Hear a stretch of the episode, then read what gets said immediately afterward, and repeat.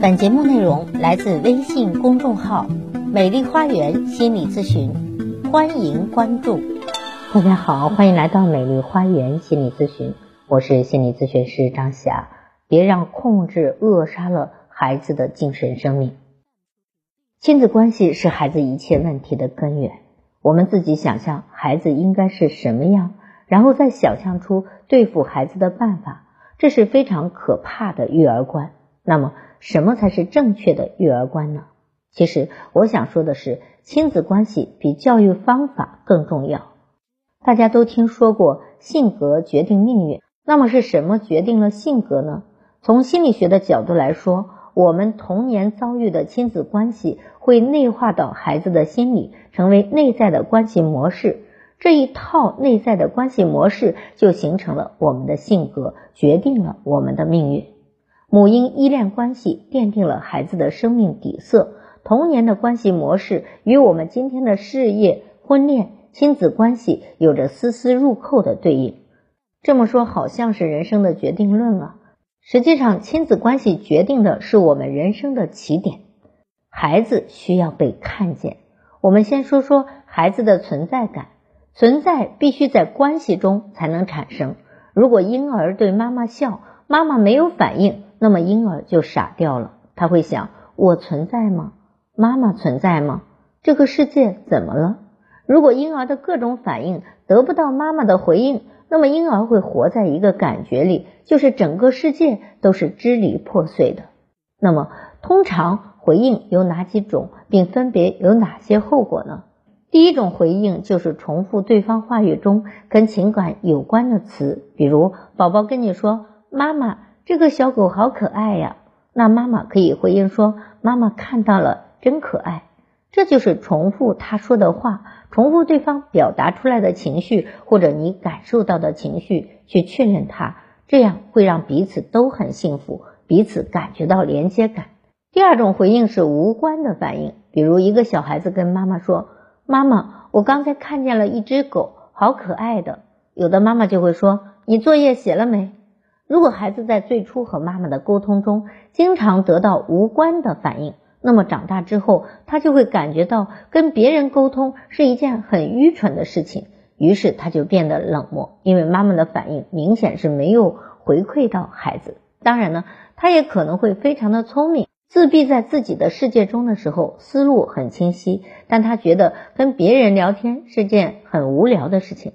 第三种回应是情感的逆转，妈妈。这个小狗好可爱啊！那报纸上刚刚报道，因为有人得了狂犬病死了，等等，类似这种反情感的话，他们会让孩子觉得你的能量出去了，被活生生的拧回去了啊！可爱的小狗想到恶劣的狂犬病啊，这个家长是多么能够破坏和谐呀！当我们成年之后，我们不会记得这个愤怒的，但是这个愤怒却一直藏在孩子的心里。后来就会通过情感的逆转表达出来。第四种妈妈的反馈就是不想回应。我不知道大家有没有做过这样的噩梦，比如自己掉进坑里了，或者遇到其他的危险了，我们会大声呼喊妈妈，但是妈妈没有回应，这让孩子会感觉自己要死了，妈妈都不会来救我。如果你想暂时自己存活在自己的世界中，不愿意回应孩子。你可以这样去跟孩子说：“我知道你很想跟妈妈互动，你的要求也很好，但是由于妈妈自己的原因，妈妈想待一会儿。孩子不是你的错，半个小时之后妈妈再来陪伴你好吗？哎，这样也是一种弥补。控制不是最坏的教育。下面呢，我就从心理学的角度分析一些儿童的行为习惯，比如孩子吃手指，要不要去制止呢？首先，孩子为什么吃手指呢？有人研究发现，胎儿在肚子里的时候就已经开始吃手指了。婴儿觉得把手举起来，然后还可以放进嘴里，他会非常的喜悦，就像大家发现新大陆一样。这是一场婴儿的壮举。孩子在一岁以前探索世界的工具就是嘴巴，他会把所有的东西放到嘴里去试探。有的家长因此很紧张。其实孩子是非常非常小心的，处在全然的感知当中的啊，只要他们不被打扰就不会有什么问题。我们只要保证周边的环境安全卫生，就尽量让孩子自由去探索吧。如果孩子在一岁之后他还要吃手指，那怎么办呢？答案还是不作为，就让他吃。有可能是他因为口欲期尚未被完全满足，或者没有探索够；有可能是通过吃手指来弥补对母乳不够的缺憾。无论是什么原因，我们只能深深的允许，而不是制止。有的孩子就比别的孩子行动的晚，那是因为你的孩子有独特的特点。不要把它纠正成流水线的产品，千篇一律。孩子所有的东西都需要我们呵护，而不是去改变。那怎样让孩子避免危险呢？只有我们体验过了，我们的智力才会发展。孩子天然的处在觉知当中，他不会有事没事就把自己伤了。比如小孩爱玩刀，我们可以小心的跟他一起去摸，慢慢的探索。达到啊不被伤害的这种临界状态，让孩子自己去体验这种感觉。有过刀子体验的孩子，外出时若被绳子缠住，他才会寻找类似刀子的尖锐物品去割断绳子。这就是智力发展。而只学习过刀子很危险，从来不敢碰刀子的孩子是没有能力自救的。如果我们只是学到了一些理论，我们的智力没有发展，我们发展的是恐惧。和制约，我见过很多零零后的小孩都这么高了，楼梯都不敢下。妈妈时刻处在焦虑之中，孩子觉得探索世界是件恐怖的事，摸索新的事物很危险。孩子从小就学会了恐惧和制约，控制其实就等于扼杀孩子的精神生命。你如果管他吃饭，他觉得吃饭就是痛苦；你如果管他学习，他会觉得学习就是痛苦。我控制你。你的意志就不存在了，存在的就是我的意志。你的控制欲伸向了哪里，孩子一生就会感受到无穷无尽的痛苦。那要不要给孩子定规矩呢？有的妈妈问我，她的孩子都会刷牙了，还要他帮忙一起刷。那我问他，和孩子一起刷牙的过程中，你们的感受是什么？他说都很开心啊。那我说有什么问题呢？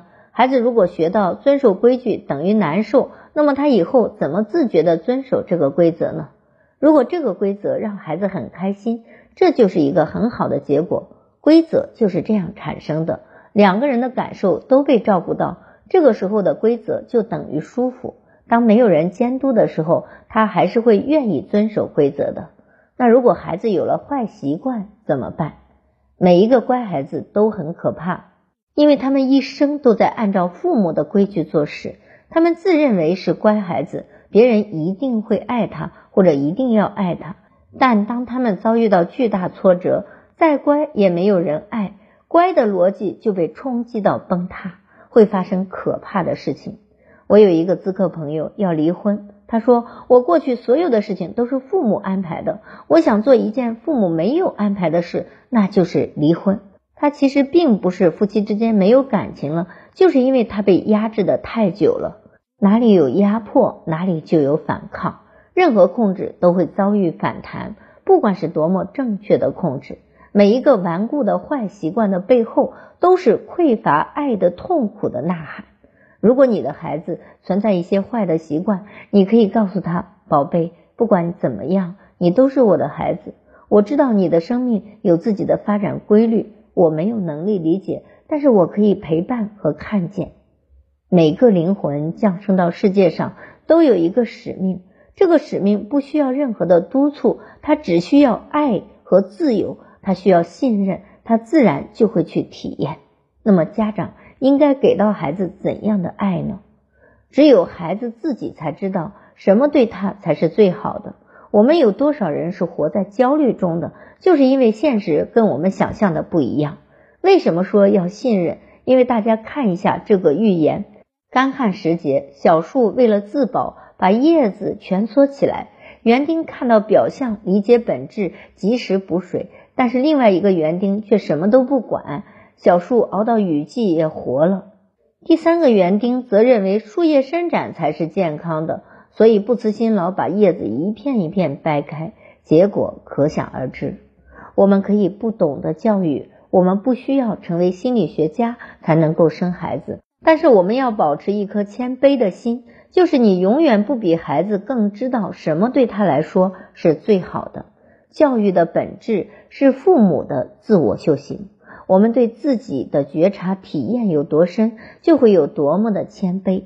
看见孩子的前提是先看见自己。对孩子最好的教育就是顺其自然，尊重他，不教育。如果你把全部的认知全部交给孩子，那么孩子最好也就不会超过你了啊！你要想青出于蓝而胜于蓝，就要学会信任、理解和支持孩子。父母才是孩子一切问题的根源。爱与自由则是唯一的答案。好，如果你觉得我的分享有益，可以给我打赏。如果您有任何的心理情感的困惑，都可以咨询我。所有的听众朋友咨询都可以享受最高优惠。我是心理咨询师张霞，咱们下期节目再会。